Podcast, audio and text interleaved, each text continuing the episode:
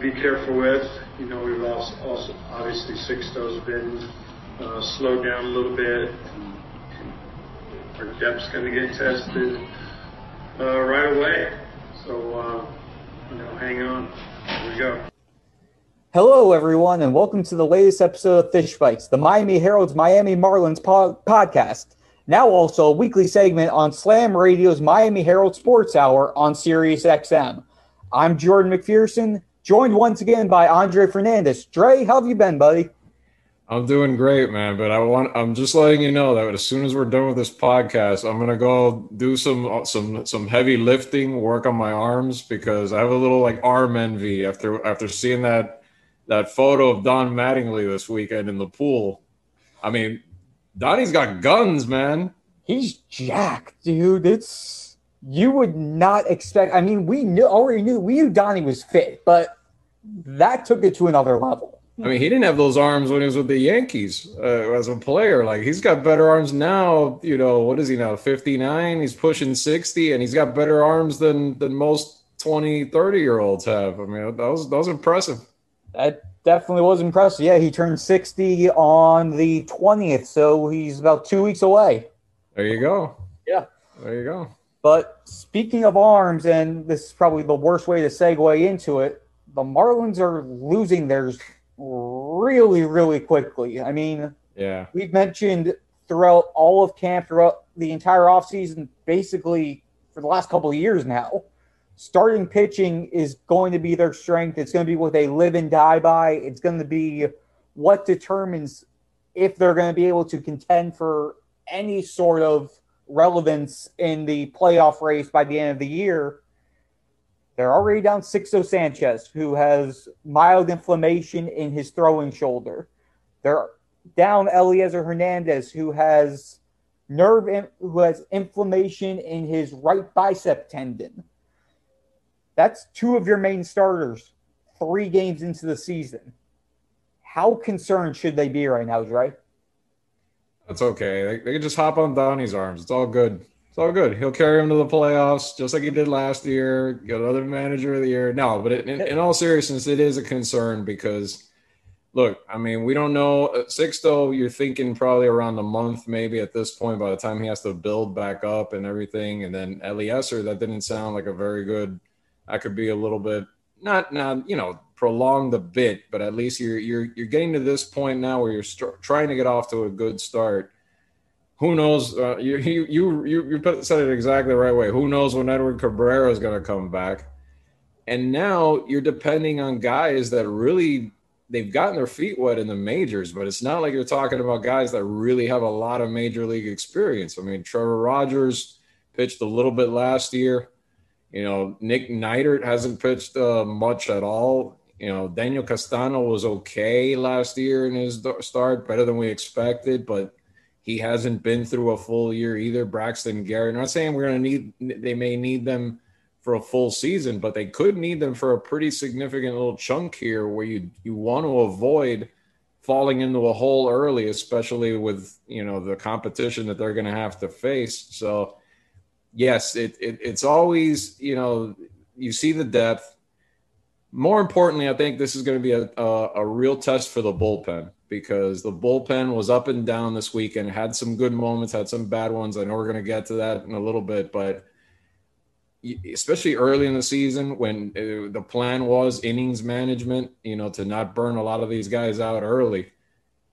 These arms are going to have to be put into some pretty important spots. And you look at the schedule coming up too. I mean, er, it's early in the season, but a lot of the teams that you expect to be contending. The Cardinals had a, had a rough series to start, but then you've got the Mets. I mean, the Braves after that, who they're off to an 0 3 start, so they're going to come out blazing the next few, probably the next week or so to try and get back on track. So, I mean, I think the relief arms is where this kind of takes a, a, you know the onus is on them to kind of keep things afloat right now, even more than the guys that are going to step up and actually be in those starting roles. Because a lot of guys are probably going to pitch four or five innings, maybe six if you're lucky, but they're going to kind of be around that area where you're still going to have to have those guys, you know, be clutch in those final innings. Yeah, and to go back with that timeline for six, so just looking back at spring training, once he got back from that false positive COVID test, it took him three weeks just to get to the getting his fourth up and getting to 60 pitches. So yeah. depending on how long the rest is, that's at least a month to get him to the pitch count. And then you're going to want him to at least go at least one or two more times to make sure he's ready.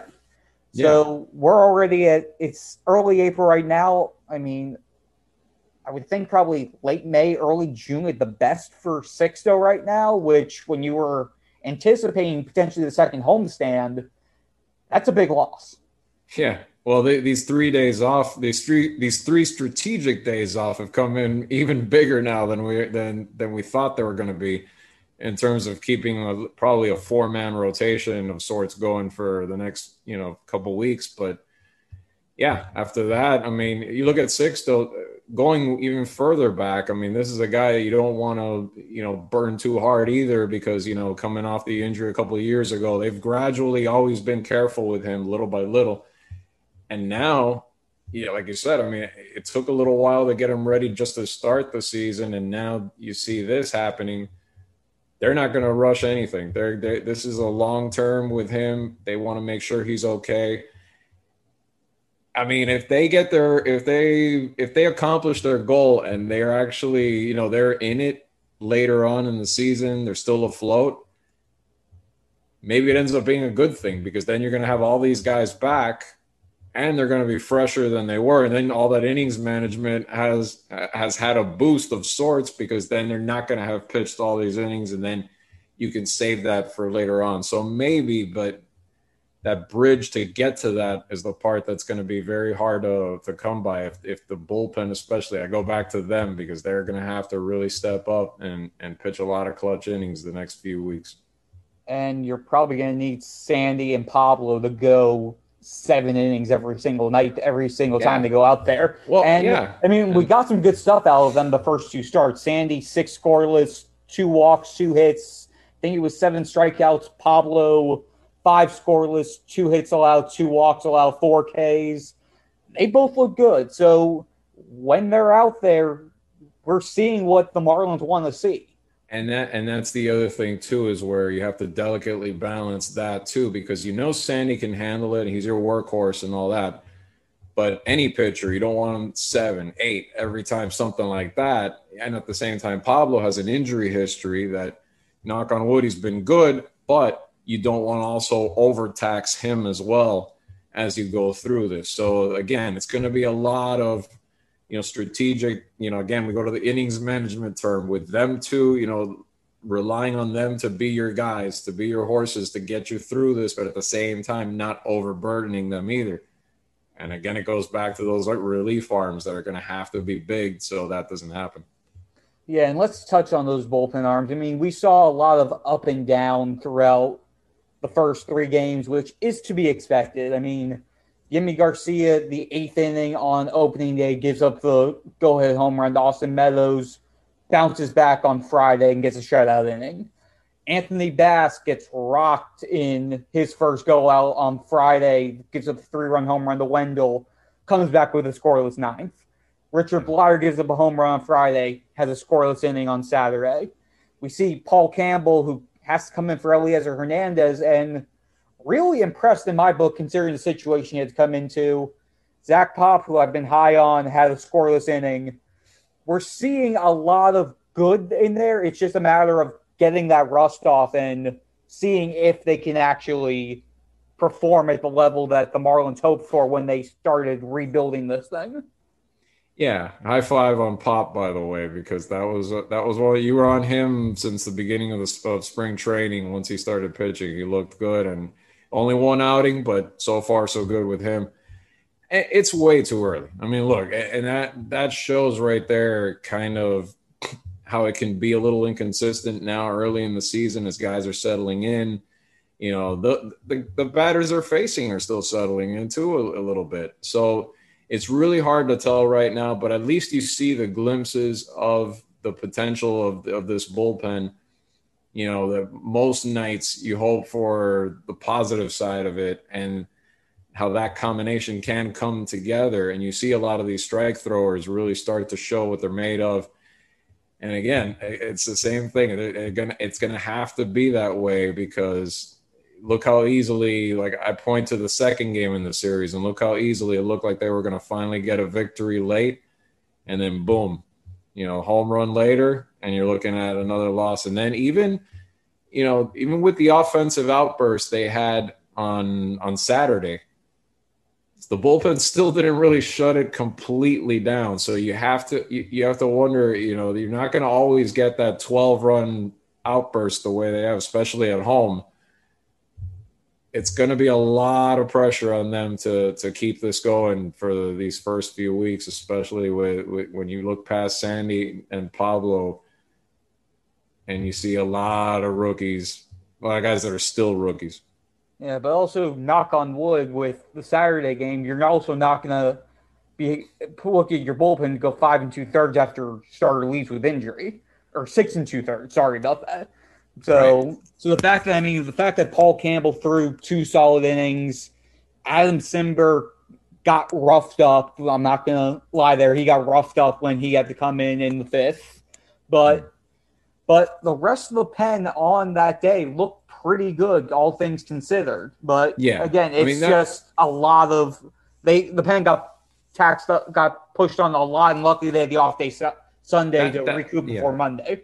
That's what needs to happen. I mean, they need this. That, that that was that was the perfect example of the kind of performances they need from them. You know, while these guys are out, because and again, I mean we're saying this now. Who knows? I mean, hopefully not for their sake, but what if another one happens like that? And and then all of a sudden you're even more, you know, the the ride gets even bumpier, like like Donnie said.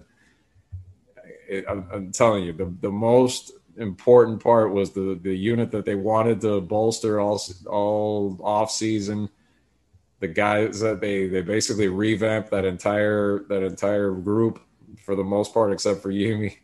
So now is when those guys really need to be consistent, and more often than not, show up and and and keep things patched together.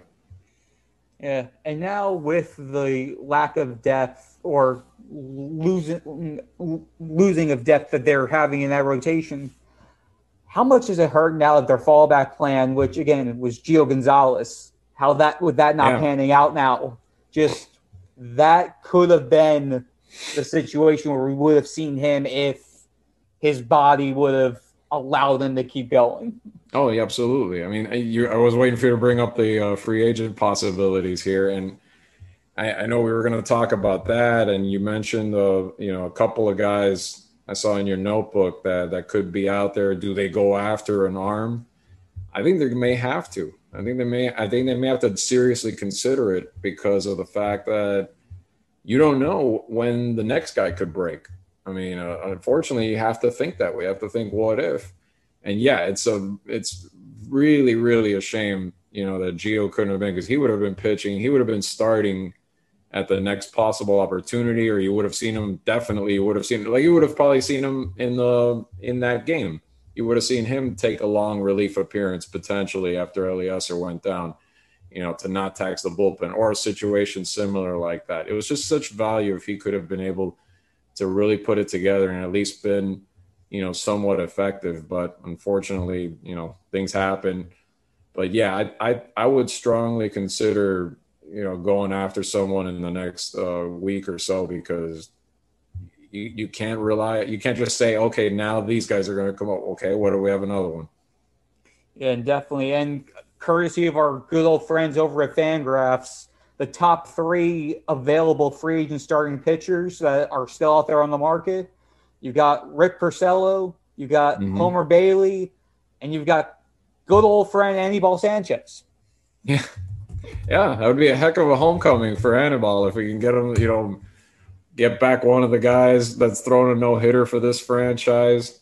I mean, look at Rick Porcello too. I mean, the the experience he's had as a starter. I mean, what he did with the Red Sox. You know, I mean, this is a this is a former Cy Young guy. I mean, you bring him in. I mean, I know he's a little later in his career now he's 32 but still i mean a guy with his experience to bring them him in and have him at least you know plug some of the gaps here, and and I mean, you're talking two guys are going to be down probably at least a month.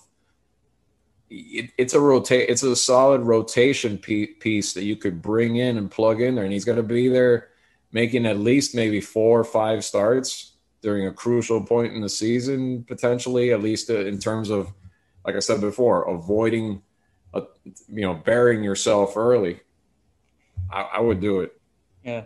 And if the Marlins opt to go against that route and they try to stay internal this first month, as a reminder, guys, since the minor league season doesn't start until May 2nd, teams are only allowed to dip into their alternate training site to bring in guys from inside.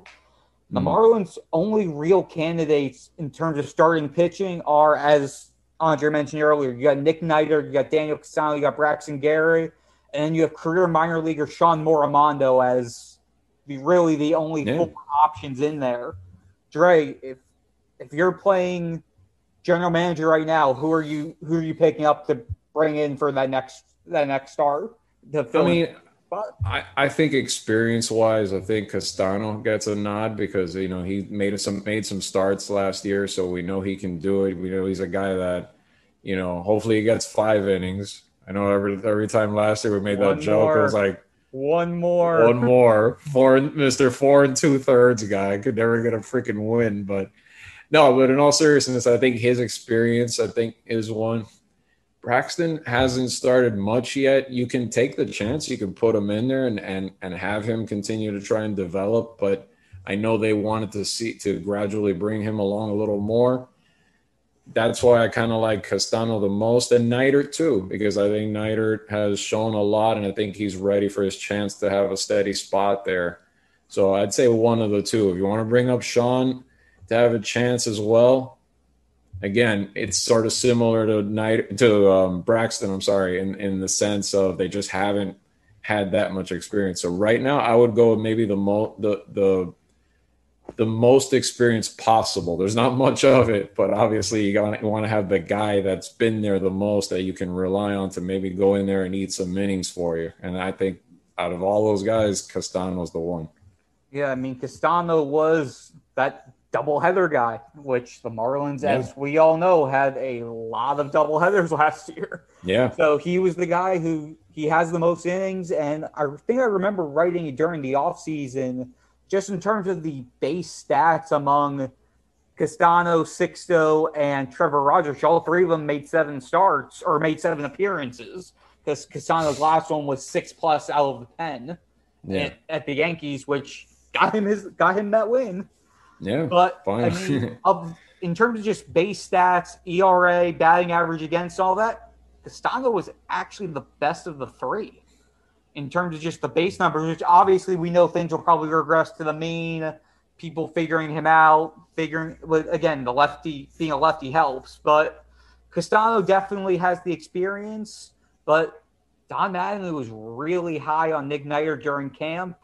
They liked what they saw from him last season in 2019 when he made his debut that first weekend, and then he was one of those guys that got tested positive for COVID, and he just wasn't the same when he came back. They kept him in the bullpen the whole time, but they see him as theoretically a number four or number five long term. They like his, the repeatability of his pitches. They like that he's able to have some deception with his pitches, and he throws four different pitches for strikes. So, I mean, depending on whether you want a lefty or a righty, I feel like it could basically just be a coin toss between Castano and Neidert. Well, here, and here's the case for Neidert too, and this is just from a prospect perspective, from you know just the the work I've done the last few months with him.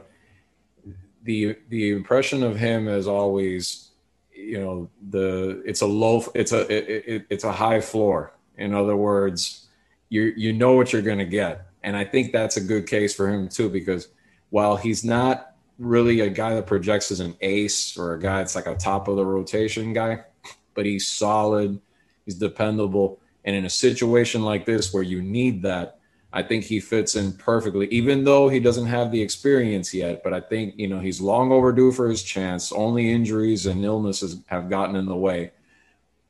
But beside that, I think the the the weight how he projects as a pitcher is perfect in that spot because you know you're going to get solid innings from him for the most part. I don't think he's a guy that that you know is prone to maybe getting lit up and a situation where you know it can always happen, but he just projects more with his stuff, with his repeatability, like you mentioned. He can come in and and you can count on him at least being that solid guy. Very similar to Castano, where last year he brought you brought him in in those situations you talked about, and it was the perfect guy to get in there and stabilize things and, and, and keep things going, you know, solidly for you and put put up good results. And I think that's why I think either I mentioned Castano, but I think neither one either of those two I think are, are would be in a good spot right now. The best spot I think in terms of dependability. Definitely. And on that note, we're going to take a quick break. And when we come back to the second half of the show, we'll go from talking about all about pitching to everything on offense that we saw from the first few games and what we can hope to expect as the season continues on. So we'll be right back. All right, everyone. Second half of the show's here. Uh, Dre, we saw basically two different sides of the offense throughout the home throughout the first series with the Rays. We saw them get shut out, three hits, which again, Tyler Glasnow was really fantastic, and the back end of the Rays bullpen is always pretty good. And then the second two games, they get 24 hits, they score 16 runs, you get the 14 hit outing and the 12 7 win to close up the series. We saw some pretty good balance up and down the lineup. Just your overall thoughts on what you saw from them. Way too early to tell. Of uh, that, that, yeah. That's a that that to me. Look, opening days tend to be low scoring for the most part because your aces are out there, and I get that. But even in the second game, you know, they did most of their damage in that one inning. So I've still seen more of that than what I saw on Saturday. And I'm not saying they're not capable of doing that, but I think it's just, it's more like, let's see if they can repeat that kind of success. And I'm talking going forward not just one game here, one game there, but let's let's get that a few days in a row or maybe, you know, more consistently before you make any judgments. But it is a it is a snapshot of what the lineup is capable of. And I think it's the mixture of, you know, we talked about the six stolen bases leading the league right now. And the way Jazz, Jazz to me is the biggest takeaway in terms of position players right now. Just this is what they hope for and we hope that he can. Uh, they hope that he can continue to do this because look at look how dynamic a player he is. The how much he, you know, not just with his power, but look when he gets on base, how much he can disrupt and steal. And, and, and then you know the personality is obviously just a bonus. They haven't had that kind of like, you know, uh, dynamic, exciting rookie to really say. You always see that. You always see the guy. Oh, this guy hit a home run in his first at bat, and then he's like, oh, the big personality. They finally have one of those guys, and and it's showing now with Jazz. So anyway, I'm getting on a tangent with Jazz, but I I just was that was the biggest like the most fun part of this early weekend for me, and but overall in terms of the lineup, Coop had a great start you know, I know he's motivated as they all are to prove everybody wrong, but I think it's too early to tell. But you you do see the power, you do see the way that the lineup is constructed now. Duvall too, you know, here's a guy they brought in for that same reason. He showed glimpses of that as well. So if it all clicks more often than not, but it's also doing it against quality arms because as we know, you talked about Glasnow. I mean, Glasnow is just the beginning. They're going to see a ton of these aces all over the National League. So it's doing what they did Saturday against that kind of pitching until they can at least start to do a little bit more of that. And I'm not saying necessarily after 12 runs off deGrom, but I'm saying elements of where you're not just completely shut down, where you're showing, you know, you're competitive, you're getting some runs on the board and, and every day getting yourself a chance. That's when we can say, all right, this Marlins lineup is a lot better. Yeah, and I'm gonna go back to Jazz as well because I just want to go through that one sequence he had in the in the Saturday game. Draws a walk, steals second on a pickoff attempt, One pitch later, steals third, and then scores on a sac fly that's barely into shallow right field. Just you see the energy. Yeah. I think the the sprint speed going from second to third on the stolen base was I think it was just over 30 miles per hour, which is defined as elite. And then from third to home was I think 28 point something, which is faster than anything he did last year, regardless. So, and then of course you have how can we talk about Jazz and not talk about the blue hair? I think the Marlins himself basically said, "Yeah, we're gonna we're considering him Sonic the Hedgehog right now," which Yeah. again, how none of us thought of that. I'm still beating myself up for that. Which again, props to the Marlins social media team that's been coming up with solid stuff with Jazz basically all spring. But Rings flying everywhere. Yeah.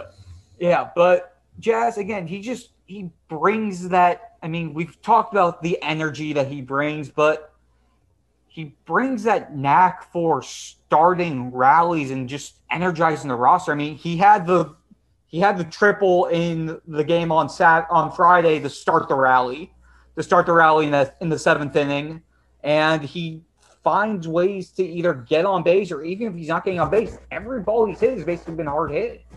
So And it's- he yeah. Yeah, go ahead. No, no, no. It, it- actually, I'm glad you said the hard hit part because that's where I was going to go with on that. And I'm like, we still haven't even seen the power manifest yet.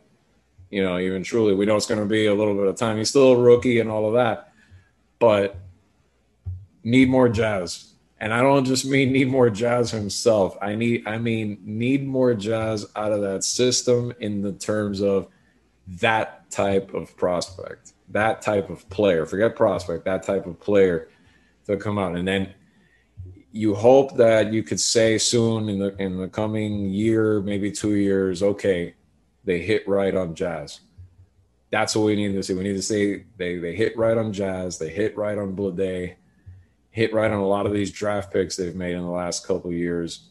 There's a lot of hope for but it, it was it was refreshing to finally see someone that came up and made an impact and you could tell that this isn't a mirage like this is part of who he's going to be you know because a lot of times we've seen prospects the last couple years that come up and they struggle and that happens but it was almost like all the time like when are they going to have that guy that comes up and you know comes out and really really plays like, like you know you know what I, you, you, you get what i'm trying to say like yeah. not a Juan Soto necessarily or an Acuna, that type, but but something like give me something like where he's making Sports Center and, and generating an excitement like that. So it was good to see that that Jazz is starting to to to show that, and maybe he is going to be consistently that type of player. Yeah, and since I brought up the hair, what were your thoughts? What were your thoughts on the blue hair when you saw it the first time? Loved it. I mean, I, I'm telling you. I mean, it, it, it, you know, blue hair, purple hair, whatever you call it, it's something. It's something that'll get people excited, and that's what and, and that's what the this franchise for for you know for a while now is needed. It's it needs those dynamic personalities. It needs something to get people excited about the team to to to have a presence in Miami. You know what I mean? Where it's not just the heat. It's not just hey, what the you know what's going on at spring practices with the Hurricanes with with the Dolphins. That's all fine, but have the Marlins have a place there too and get some excitement, some true excitement going with the team. And I think faces and names and players you can identify really brings that. And I think Jazz, this is the beginning of what could be him making himself into a name in this town for a while.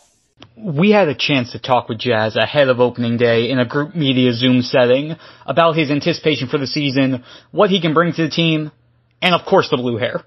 Here is that interview with Jazz Chisholm Jr. Um, before we get to baseball nitty gritty, uh, you have to tell us about this look. Um, so when I came into spring training uh, with the blonde, and Sandy Alcantara was like, "Hey, if you come on opening day, I want it to be blue." So I was like, "I got you, bro. You know me. I got it. I got, I got the flow for you. No problem with that." Um, and then a, a follow up, unrelated. Uh, where do you think, or how do you think you can make the biggest impact for this team? Um, I feel like I can help the team at any time, you know, with the bat, with my legs, with my glove. So I got to go out there and focus every pitch, every play, no matter if I'm on base, uh, on defense, or in the batter's box. Let's go to Jordan. Yeah, hey there, Jazz. Uh, has the reality sunk in yet that in about four hours you're gonna be on the field for opening day for the first time? Um, probably not yet. Really, I don't even feel like it's gonna sink in when the game comes around. I feel like I'm gonna just go out there and do my thing and try and help us to win as best as I can. So I feel like that's it's just gonna be like that all the time. Steve Wine. Jazz, you seem like a guy who's pretty butterfly proof, uh, or is that not true? Will there be butterflies today?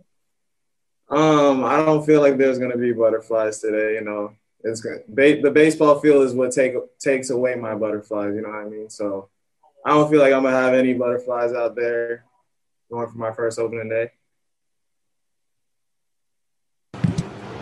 Uh, Craig Minervini.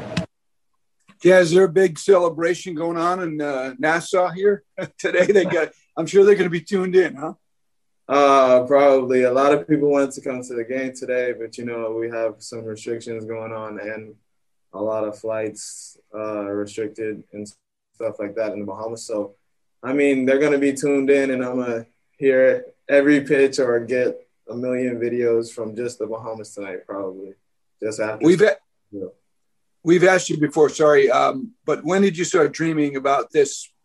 You know, young Jazz Chisholm to be an opening day starter in the major leagues.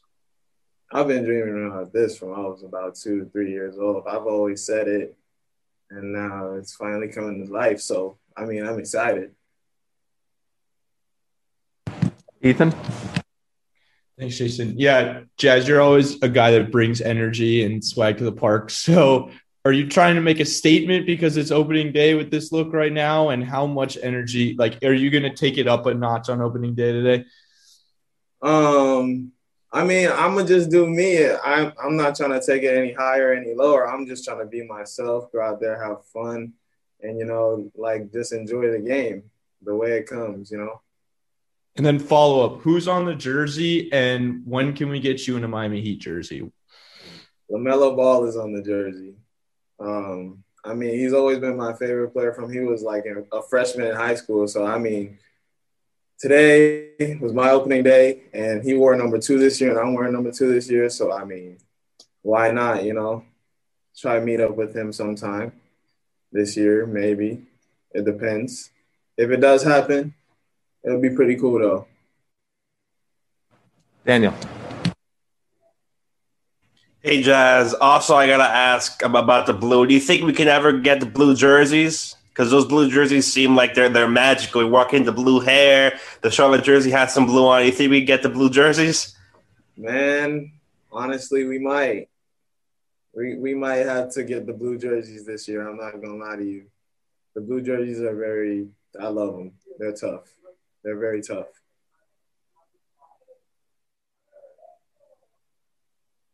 Scott. So, Jazz, did I hear you uh, correctly that you're almost butterfly proof that nothing really phases you whatsoever, then, does it? butterfly proof. I wouldn't say anybody's butterfly proof, but I feel like when it comes to baseball, I don't feel like I'll have any butterflies. That's fair. Thank you. Peter. Yeah, thanks, Jason. Hey, Jazz. Uh, by all accounts, uh, Tyler Glasnow, he's been working on a new pitch this offseason, the Slutter.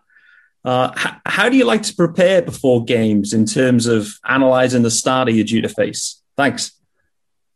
Uh, I mean, I faced Peter Glasnow last year when I first got called up, so I got a little taste of the fastball and the curveball, and I guess he added a new pitch this year. I mean, to me, I'm gonna just go out there and play baseball. You know, I go up there with my approach, stay to the middle of the field, and do what I do best, and that's like do damage. And to transition just to a few of the other guys really quick, uh, Starling Marte, seven hits in the final two games. probably their best pure hitter in terms of just being able to get on base, find the way to get on there. And no one really talks about him. I get it. He was the trade at the he was a trade the deadline. He was basically here for a year, going to be here for a year and a month to get everybody else ready. But this guy's going to do a lot for this club this year, whether people realize it or not. He's the steady. He's going to be the steady force, kind of like uh, his namesake that used to be on this team was. That steady guy that's going to play all the time, or maybe he's not going to play 162 like like like the the old the former Starling did, but the professionalism, the the quality at bats that he's going to give you, you know, game in and game out. This is a guy that's that again we've talked about consistency. This is one of the pieces in that lineup that more often than not, you, he's not going to be a hole in the lineup. He's not going to give you, you know, everyone has slumps, but you don't you don't you don't expect him to go through some horrible stretch. You know what I mean? He's going to be more often than not the guy that will give you a quality at bat, that will get on base, that will drive in runs, and he's in that perfect spot in the lineup where he can set kind of set the table or or keep it going for all the big bats that that, are behind him. And, and again, he, he could end up being, you know, I don't want to say maybe MVP, but he could be close to one of the most valuable players they will have this year if he continues to do what he's doing. Yeah, and speaking of those big bats, Cooper, Aguilar, Duvall, three guys, two spots. Throw Dickerson in there as well, I guess, when you're ben- when you're benching him against lefties early, like Donnie's been doing so far. Yeah.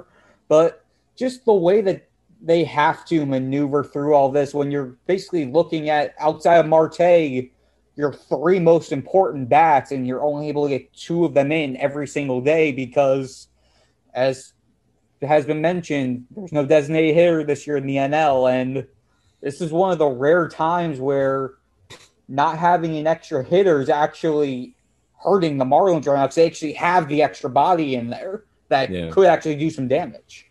Yeah, I, I, mean, and it's league wide. I mean, I think it's time by now. I mean, you, you look at the way some of these, uh, even like long term contracts have been structured around the league with some of the superstars. Like, you know, a lot of these guys down the road, you're going to need them to to keep playing in some capacity, and the DH is going to fa- facilitate that. And then you don't want to limit guys that come in and, and aren't able to play maybe for national league teams or could play more for American league teams or things like that. Like it's just so many levels where the DH is beyond necessary now, not just affecting only the Marlins, but in their case, yeah, it's unfortunate. But there's other teams out there too that may have that have guys that you don't want to limit into a platoon situation because of that, and, and it's really a shame. So it's just it's in our face here because we're seeing it specifically in this situation, but I think it's long overdue. Definitely is, and we've heard multiple players talking about how they're wanting to see it happen, but again, it's basically it's being used as a bargaining chip at this point with the yeah. collective bargaining agreements happening, which needs to be figured out by December. So, knock on wood, we're going to see it full time and once 2022 rolls around. But it would have been really nice to have seen it this year as well, especially with pitchers not hitting it all last year. And you're talking about the health and safety stuff. We saw yeah. what happened with Zac Gallen during the off during the spring training. We saw Tyler Glasnow just having a stand there because he had back tightness right before opening day. So it took it bats away that basically stopped momentum a couple times during this series and it's going to happen more more than we can probably more than we can count probably down the road this season. Yeah, you already have enough sometimes when pitchers are getting occasionally can get hit by line drives or whatnot. Now you're putting them more at risk there back there too. I mean, even at the lower levels, like even at the you know youth levels, and even I, I think you know you see pitch pitchers are hitting less. They're they're using more DH now than ever before. I mean, it just makes too much sense to to do it for many different reasons in the majors. Hopefully, they can work it out with the CBA going forward. Yep. And as we get near the end of this, Dre, just overall, one or two things as we get into the Cardinal series, and then as we get into the first road trip, what are you looking for from this club as we can as they get into week two? I mean, again, it's game four, five, and six, so it's still again super, super early. But I mean, I I, I want to keep seeing. There's still pitchers that haven't even thrown yet. There's still guys that you know we, we're going to see more of. But uh, again, it's it's working out the early kinks, trying to be you know consistent with approaches at the plate. I think the pieces will click together at times, but you know, it's again, it's going to be a daunting you know, day in and day out the pitching that, the, that this team is going to face, unfortunately, because of the division they're in. But I, I just want to see consistency, and I think I think you're going to see. You don't question the effort of this team because I think since last year, even this weekend, you saw it. You know, even in defeat, like they were they were competitive in every in every game, and that's what I want to continue to see. Is just you know, regardless of it's if it's a win or loss, like like just continue to compete because those wins will come. And I think on the hitting side, the, the, the good results will continue if you continue to do so. And then again, I'll say it for like the eighth time on this podcast. I gotta see it from the bullpen also, and then it's not going to be perfect. I realize that, but you have to have those clutch innings, and guys just you know continue to battle and and and really eat up those innings that are necessary as as they continue to push forward without the starters. And with that, that's going to conclude our episode of Fish Bites for this week. Thanks so much, as always, for listening. And you can follow us along at miamiherald.com slash sports for all of our day-to-day updates. And we will be back again next week. For Andre Fernandez. And more, yeah. and more jazz. And a lot more jazz. Uh, thanks so much, everyone, and we'll be back again next week.